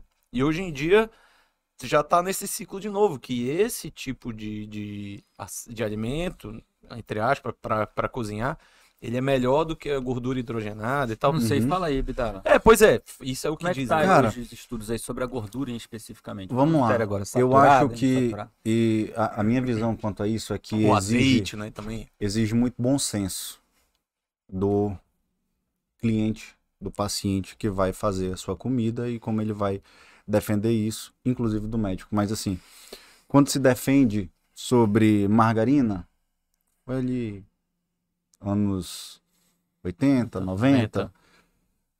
Legal, a informação era aquela que tinha, você acatava aquilo, tudo ok. Não, que a manteiga é a melhor opção. Gui, É, isso aí. briga, morte a margarina. Manteiga boa, eu vou botar margarina, vou botar, botar manteiga no café. Eu- Banha de porco é uma delícia, é, é uma delícia não, é uma ótima opção de gordura. Vou é colocar delícia. 100 gramas pra Mas fazer. é uma delícia. Porra, bicho, falta, eu, eu, eu adoro. Eu acho que dá um sabor maravilhoso. Mas entra o bom senso do volume. Não, mas E vamos lá, Bidala. né? Do Não, mas volume. deixa eu, deixa eu bater aqui. cima do muro. Não, porra. Não, cara, Não, olha porque só, assim, vamos lá. vai- Eu vou, vou falar aqui o seguinte. Eu tenho é, Vou 50 fazer o gramas, meu- meu 50 gramas peito de de gordura frango. para fazer meu peito de frango. Sim. Qual que é 50? Eu vou chegar em casa hoje lá, eu não sei o que eu falo pra Dona Val. É. Continue comprando, Dona Val, Cleibon. Mas eu, então, eu prefiro, eu eu prefiro, se eu puder, tem Seria dinheiro, melhor. posso comprar qualquer coisa, moro lá na casa do Felipe, Não. com dinheiro sobrando, pode comprar qualquer coisa. Qual que compra? A banha de porco, compra margarina, óleo de coco, azeite. É, quais são as melhores? Cara, É, você é não, saturado? cara, Tem eu isso, vou- eu vou te tem responder. tem? Seriamente. Uhum, Você não é um cara que tem histórico de doença cardiovascular, de doença metabólica. uhum. Compre o que você achar melhor. O que Então você vai diferença. ensinar pra ela é o bom senso. Só não tem diferença. Entendi. Eu não A tô quantidade é a mesma. a quantidade, não, existe a diferença quantidade- química Ah, entre Quantidade. essa essa entre esses tipos de gordura, mas você determinar o que que é o rei da gordura e o que que pode, o que Tá, que não lá, pode, pra se pode, não pode. Ater- ateroma, Sim. para radical livre, que você vai esquentar a gordura, para você Aham. fritar ali e tal. O que, que é melhor? Primeira coisa, reduzir a ingestão de carboidrato. Porque quem vai fazer a formação dessa placa é uma questão de Ah, inflamação subclínica. Também, né, que diz que não é mais gordura, é, carboidrato. né? Não, não, a gordura junção, que, né? que faz aquela junção Mas ali que faz a formação é o o que vai fazendo ali uma lesão vascular e ali vai se depositando uma, uma plaqueta, um cálcio, um colesterol que entra ali para fazer um processo de mediar a inflamação. Uhum. E vai ser isso que vai ser formado se você não ingerir nenhuma gota de gordura, teu fígado produz colesterol. Ele não foi feito para matar ninguém. Uhum. É a matéria-prima para produção dos hormônios. Dos hormônios. Na cadeia da esteroidogênese, Uhum. ele está lá em cima. E ali vem se Uhum. diferenciando. Então a gente precisa desses hormônios, desses colesteróis. É, o que eu preciso é ter uma relação entre eles e que os marcadores de inflamação estejam reduzidos. Um PCR, uma homocisteína, uma ferritina, uma insulina. Então, se você tiver é, um nível de colesterol, um desbalanço para mais, sem esses marcadores, a chance de você ter uma doença de uma doença coronariana é mínima. Tá, mas tem consenso então. Vou reformular a pergunta que eu ainda estou confuso. Aham. Eu tô confuso, pode ser que não tenha resposta a isso Uhum. ainda, né? O Porque que- essas respostas eu já recebi algumas delas, já estudei outras, e hoje eu quero saber como é que tá. O que acontece? O, o colest... Então vamos lá, a gente entende isso. Uhum. De colesterol, HDL, protege, LDL, beleza. Então já nesse contexto se aprofundou. Qual que é a gordura que dá menos? Que sobe meu HDL, que baixa meu LDL? Qual- Tem isso? Tem. A Entre gordura. elas, comparativamente, 50 gramas de cada uma, qual que eu pego no potinho lá? Cara- eu gosto de tudo, eu gosto de tudo. Eu mesmo sou um cara que eu gosto de tudo. Se você falar pra mim, é bom, eu vou comer uma colher de óleo de coco.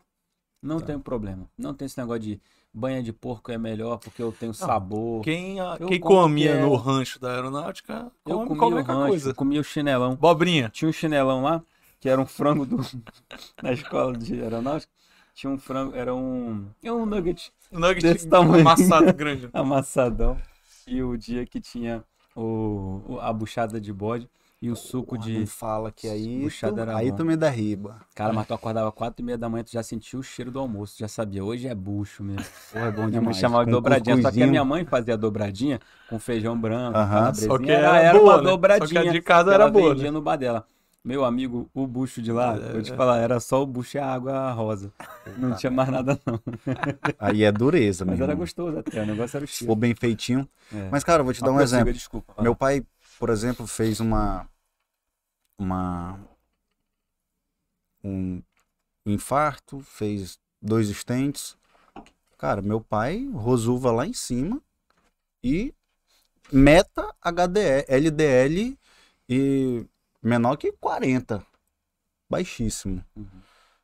Pro meu pai, a orientação é uma. Pro Alex atleta, é outra. Pro paciente com uma síndrome metabólica sedentário, é outra.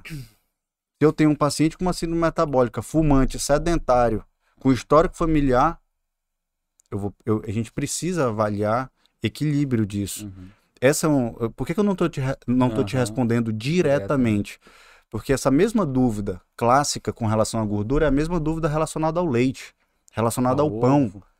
Depende de quem tá lá comigo. Entendeu? Então, por- vou te dar um exemplo.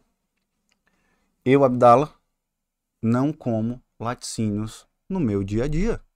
Não como, porque eu tenho uma sensibilidade para fazer acne. Hum. Eu, eu tiver comendo uma pizza, no meio da pizza, no segundo pedaço eu faço uma rinite. Eu conheço meu corpo. Quando eu tenho. E no outro dia o cocô tá mole.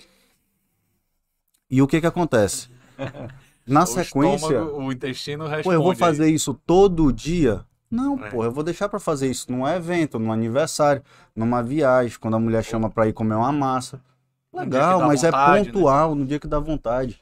Então, quando eu tenho uma rotina organizada, com o que eu sei que me faz bem e que eu atinjo a minha demanda, cara, eu posso comer o que eu quiser do jeito que eu quiser.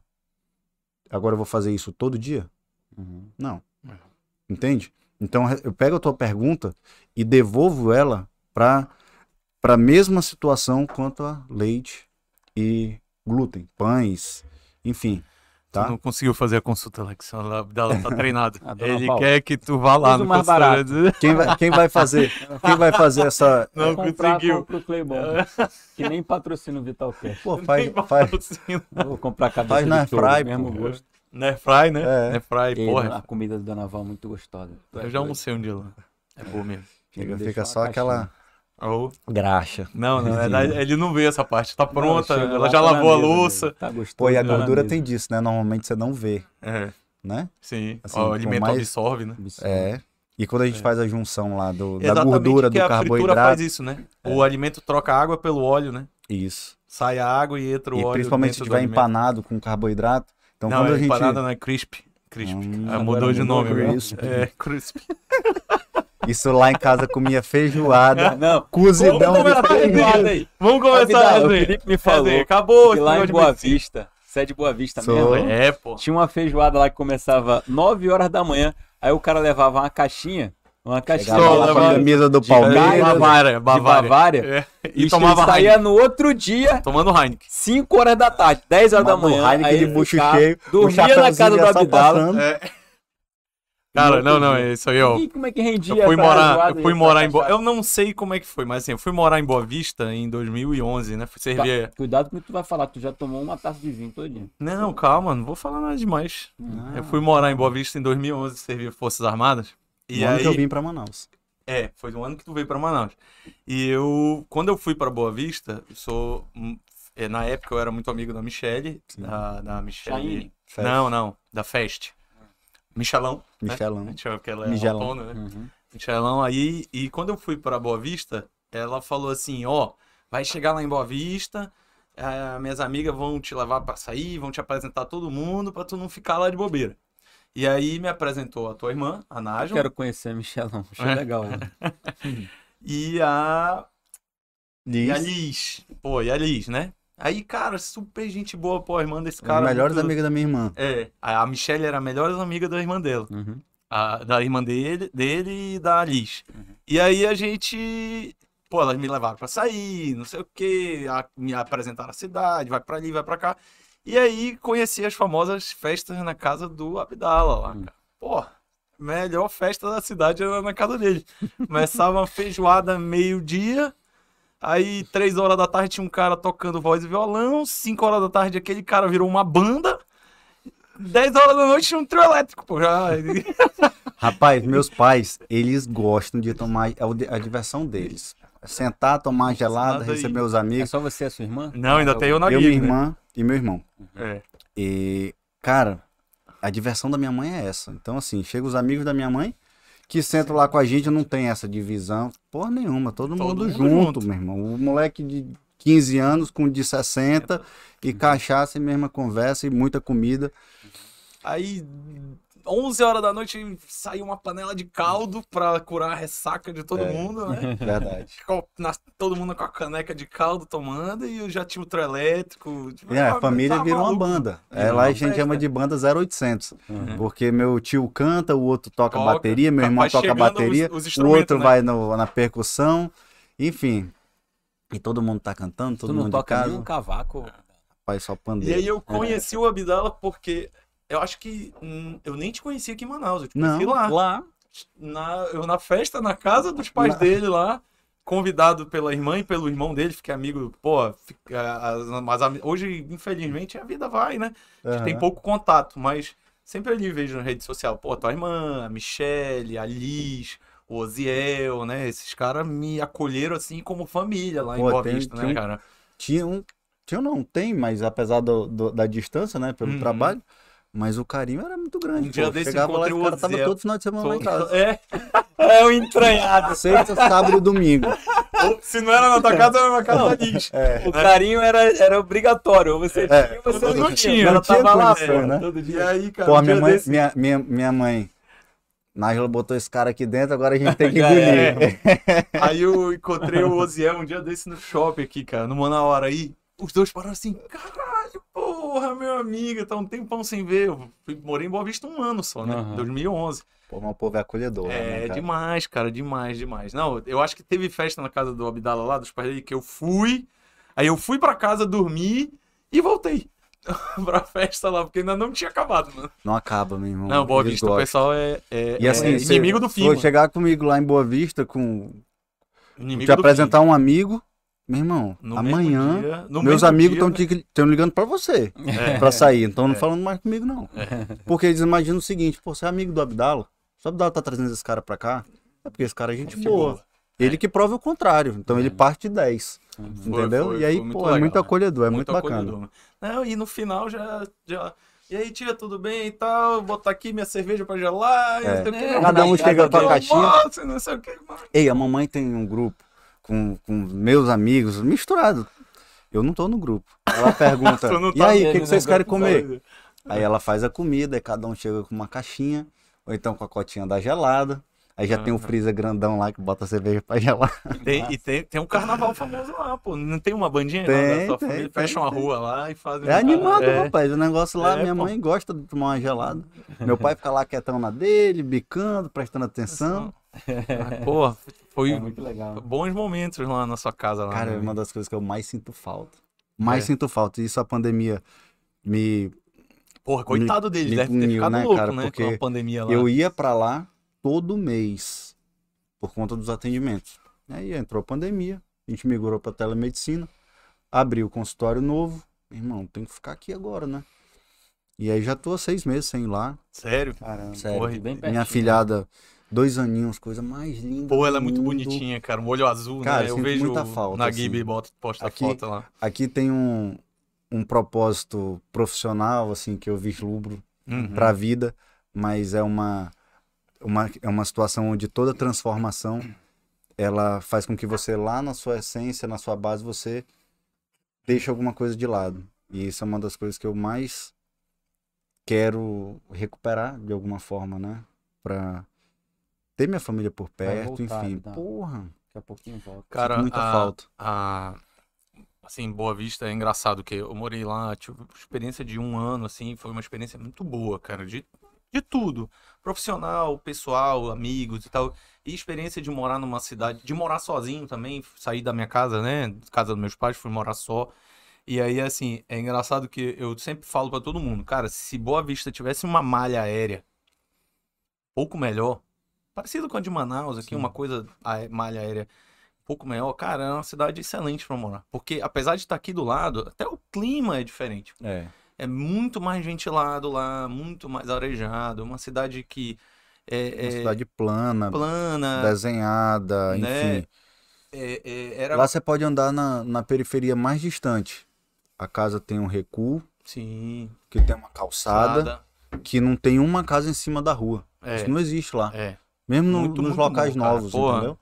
É muito bacana. Eu voltei já umas. Acho que eu voltei em Boa Vista umas duas ou três vezes. Fui no, na- no aniversário do- de uma filha de um amigo meu lá, né? E depois fui. Acho que eu fui mais um- uma ou duas vezes para Boa Vista. Né? É, é muito, muito saudoso, assim, Boa Vista Uhum. pra mim, cara. Muito legal mesmo. Hoje tenho amigos que moram lá. Fora os amigos que eu fiz lá, né? Tem o Jonatas que mora lá, né? O Jonatas mora lá. Os amigos que eu fiz na aeronáutica lá, o Gustavo. Continua morando lá, o Gustavo é um Bora dentista marcar, lá. um, bora marcar um dia pra comer uma feijoada lá. Bora, pô. Bora, Já na já que ele tá seis Já meses sem ir, bota caixinha, vou chegar lá e vou invadir. já que ele tá seis Eu meses já sem ir, vai ser boa dizer, essa. sou amigo do Abidá. Ah, me é ligue, tipo me ligue, Ligue. tá aqui meu contato. Rapaziada, vamos sortear aí então a nossa bagzinha. Bag é, Felipe? É, não. É Bag bag térmica. Bora sortear, Pá, va- produção. Falar em bag térmica, agora eu lembrei de uma história. Eduardo. Cara, eu peguei o, eu, o meu sogro, Hum. eu peguei uma bag térmica dele, eu nunca devolvi. Ele chega lá e eu falo assim, eu pego a bag. Pô, sogro, obrigado. Eu chego com a cerveja. Esse foi o melhor presente que eu recebi aqui. É hora Aí ele olha pra minha cara assim, ó. Puto, porque ele nunca me deu a bag. Eu que me apossei da bag. Criou dono, né? É. Já Criou era. dono. Tá bom. A gente vai Vai fazer, fazer manual, manual, aqui, o sorteiozinho. sorteio, né? Tem pouca gente na live aí, a gente já vai, vai já ver. É, Dá a palavra aí bom, Abdala, a gente puxou alguns assuntos aí, inclusive polêmicos, porque é isso que a galera quer saber, não tem Sim. jeito. Só gosta de desgraça. Gosta de desgraça, ninguém quer saber. De contar vitória aí. Não. É, Mas eu vitória. sei que, pô, teu trabalho é sensacional. Eu Parabéns, meu amigo. tenho que Parabéns. voltar, inclusive, a acompanhar com você lá. Acompanhei Vai ser uma honra. Foi um- uma mudança, inclusive, na minha vida, né? Tava deixando você falar, eu acabei não falando. Você disse que é muito grato, eu abri essas portas, mas é, eu conheci o Abdala também nessa época que eu tava numa, nessa busca, eu tava treinando jiu-jitsu, tava fazendo residência, tava formado já, mas tava precisando melhorar meus hábitos de uma forma geral. E você me deu vários caminhos, me orientou, né? Até hoje a gente ainda, a gente ainda bate um Sim. papo sobre isso aí, então eternamente grato aí. Tamo junto, meu amigo. E fala aí, por favor, então, alguma coisa que você queira deixar de mensagem, se você quiser falar mais alguma coisa, manda pra Bom. gente aí. Quero deixar uma mensagem relacionada às pessoas que buscam o autocuidado, que isso é super importante. Às vezes a gente vai deixando para lá o que é importante, fazendo só o que é urgente e esquece de olhar para dentro. E quando você começa a olhar para dentro e cuidar de si, a princípio parece egoísta, mas depois você consegue fazer uma entrega melhor, ajudar verdadeiramente quem está à tua volta. E se você não se ajudar, você não consegue fazer essa entrega. Então, tá essa primeiro, entrega, né? essa busca incessante em só olhar para fora e não olhar para dentro, faz com que lá na frente a gente crie pessoas esgotadas, ansiosas, depressivas. E lá atrás, rapidinho, a gente falou sobre o estresse, como um dos maiores roubadores de vida que a gente sabe, Uhum. o estresse, ele vem pra gente saber gerenciá-lo. É isso que a gente tem que fazer, gerenciar esse estresse. Uhum. Eu sempre, volta e meia, falo isso na minha consulta. O nosso corpo é muito parecido com um carro. Se eu fizer uma manutenção preventiva, eu vou embora. Vou bem. Agora, se eu não fizer essa manutenção, esse carro quebra. Não tem problema a gente fazer um rally com o carro todo dia. Desde que eu tenha os melhores mecânicos mexendo. Uhum. E aí vai entrar esse conjunto da dieta, alimentação, atividade física, enfim, busca do equilíbrio espiritual, mental. É, E eu quero fazer esse esse convite para essas pessoas. Olhem para vocês, olhem, percebam e tomem as atitudes baseado no que vocês estão sentindo, não do que vocês estão olhando necessariamente na tela do computador, do celular, porque muitas vezes isso aqui não é real. Isso aqui faz a gente elevar a nossa cabeça para algo irreal completamente. É a comida, é a namorada, é o namorado, é a viagem, é a casa, é o sapato, é a É o bolsa, carro. é o carro. Aquela é a vida perfeita, a minha é um lixo. E se você não for grato por o que você tem, você nunca vai alcançar coisas mais importantes. Então, olhem para vocês. Prestem atenção nesses sinais. O Bilal falou aí um negócio. Um dia desse eu. Ele tem o livro do. Você quer pegar na minha mão? É, a minha mão. O livro do Rickson Grace lá, que ele respirar. Sim. Ele. No livro, e um dia desse ele. Eu vi um vídeo dele falando, né? Ele faz uma pergunta assim. Tem um cara entrevistando Uhum. ele e ele fala assim: O que, que é mais importante pra você? Que aquele jeito do Grace de perguntar. O que, que é mais importante? Bem né? delicado. Aí o cara fica assim: Ai, minha família. Tá errado. O mais O importante importante pra é você. você é você mesmo. É você. Porque se você estiver estiver bem, você, você estando bem, você vai cuidar do seu filho melhor, você vai cuidar da sua família Com melhor, toda certeza. você vai trabalhar melhor, você vai fazer Sabe um tudo isso exemplo melhor, disso? O- Uma pane no avião. Primeiro você colocar o oxigênio em né? você, Sim, nessa o orientação que a colega, gente né? escuta 50 vezes sim, lá, sim. você não presta atenção. Claro que eu presto. Mas a aeromoça fala. Primeiro você coloca o oxigênio em você, depois você auxilia os seus Mas é. filhos. E no desespero né, da mãe, do nosso dia a dia, a gente acaba fazendo isso. Pega que já quer cuidar do nosso filho.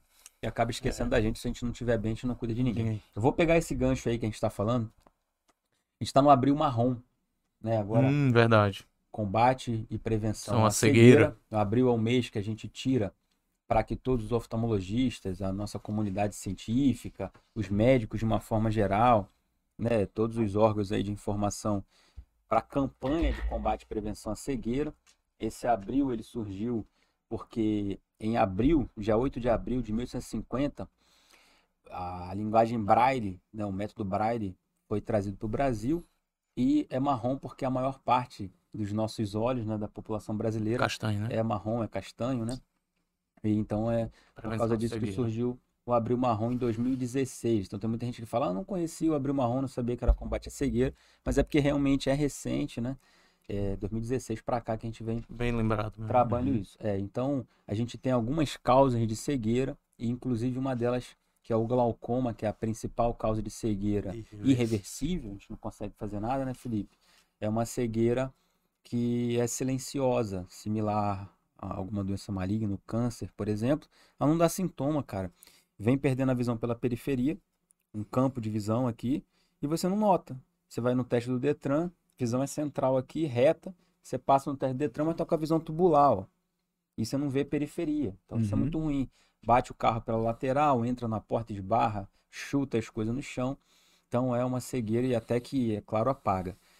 Então tem alguns fatores de risco que é a história familiar, um outro fator de risco é a pressão intraocular, fica um pouco alta ali, vai lesionando. O glaucoma é uma neuropatia, uma doença do nervo óptico, né? E tem outras e várias e várias causas de cegueira que não dão sintoma, inclusive tumores também. Então a importância do oftalmo... o oftalmologista é um médico que a gente precisa ir desde criança, né? A visão da criança se desenvolve até os seis anos de idade e a criança tem que ser vista todo ano no oftalmologista. Às vezes a gente recebe. Hoje eu recebi uma criança com seis anos de idade com a Que primeira consulta. primeira consulta. E o pai se desespera, a gente se desespera. Não tem Não, muito o que aí, a fazer. gente vai fazer a receita lá, o menino nunca usou óculos na vida. Nunca Aí você óculos. faz lá, 3,5 de estimativa. Meu pai, mas como? Calma. né? Provavelmente tinha isso já. Já tinha, só Então, que subdiagnosticado. É, é um assunto muito extenso, mas o ideal é que se vá a um oftalmologista todo ano até os 6, 7 anos de idade e depois acompanha aí. É, claro, depender da idade ali, mas tem que fazer de rotina, tá? A mulher tem muito isso, né? Uhum. A menina vira mulher, já está acostumada a ir ao oftalmologista, o homem vai quando sente uma parada e quando sente dá pensa assim, "Cê não é Deixa eu nada, te não. falar. Vou passar Minha- um álcool aqui nessa verruga e Minha irmã sair." usava óculos, não vai. minha mãe, meu pai, meu irmão. Eu sou o caçula. Uhum. Com seis anos, eu vinha reclamando pra minha mãe: tô com dor de cabeça, tô com dor de cabeça. Eu acho que eu preciso de óculos. Uhum. Aí Ela achava que, que é pô, tu quer estar tem. usando óculos porque todo mundo Porque tá usando. tá usando. Ah, meu irmão, dos seis anos até hoje eu não tiro óculos nem pra tomar banho. Uhum. E nem tenho vontade de operar, não. Já tentei convencer algumas Ah. vezes. Tá tudo ok. Mas é isso aí. os patrocinadores aí, Alex. Pessoal, obrigado aí, Rei do Mar. A gente vai já sortear aí a bolsa Já térmica. sorteou? Obrigado a Falcone Suplementos, que sempre tá dando uma moral pra gente aí. Aí, ó. A Ótica Diniz, que tá com a gente forte, já chegou chegando aí. Restaurante Barolo, um braço aí pra todo mundo lá. Ontem eu fui lá no Barolo, fiz até um postzinho, pedi o drink Vitalidade. Tinha acabado. A galera tá tomando demais, meu drink Vitalidade. Falcone Suplementos também. E a Falcone Suplementos já falei. Então, Tô sorteando aqui, pessoal. é Hoje seguinte, vai ter no manual. aqui nesse negócio. Eu tô misturando, ó, pra não dar rolo. Vou até pedir pro Felipe pegar, que é pra não dizer que. convidado, convidado. Convidado, convidado. Puxa um aí. papel aí. Fala o nome aí, Avião. Quero levar essa responsabilidade. Ei, fale um osso Eu tô aí. doido pra ganhar essa bolsa térmica e eu tô ao vivo, nego. Meu nome tem que estar aí nos papelzinhos. Nájila Fraz. Mentira. Ah, não, tá de sacanagem. irmã. Vamos sortear outra. Ah, Irmã irmã dele. Não, o pessoal viu. Não, Ah. que isso, cara, Abdala. Não, Pessoal, não não, não, não, não, não, não. Tinha, Não. tinha quantos Pô, meu irmão já ganhou um. Pessoal, Pô, tinha seis papeizinhos com o nome da Nádia. Tem Não, seis papelzinhos viu. no nome. Não, Não, vamos abrir aqui os papéis pra Cadê, galera ver. Nájila? Fala um osso aí no Manda chat. um osso aí, se não mandar osso, Senão a gente vai sortear outro. Não, tá todo mundo aqui. Beleza. Pessoal, um abraço aí então. Tamo junto. É, Quem for que- a Nájila então que ganhou, a, A gente bolsa vai mandar bag a bolsa térmica. vai mandar. Vai não, a- o Abdala entrar em leva. contato com ela. Ela leva. Eu ia dizer que sempre vai lá no nossa foto e marca lá, diz que ganhou, Sim. depois tira uma foto. Mas aí essa daí o Abdala vai levar para casa. É. Pessoal, obrigado aí então, Abdala. Foi um prazer te receber. obrigado. vai ter um cara. Vitalidade novo aí. Osse. Osse. E tamo junto. Até a próxima aí. Obrigado, meus amigos. Valeu.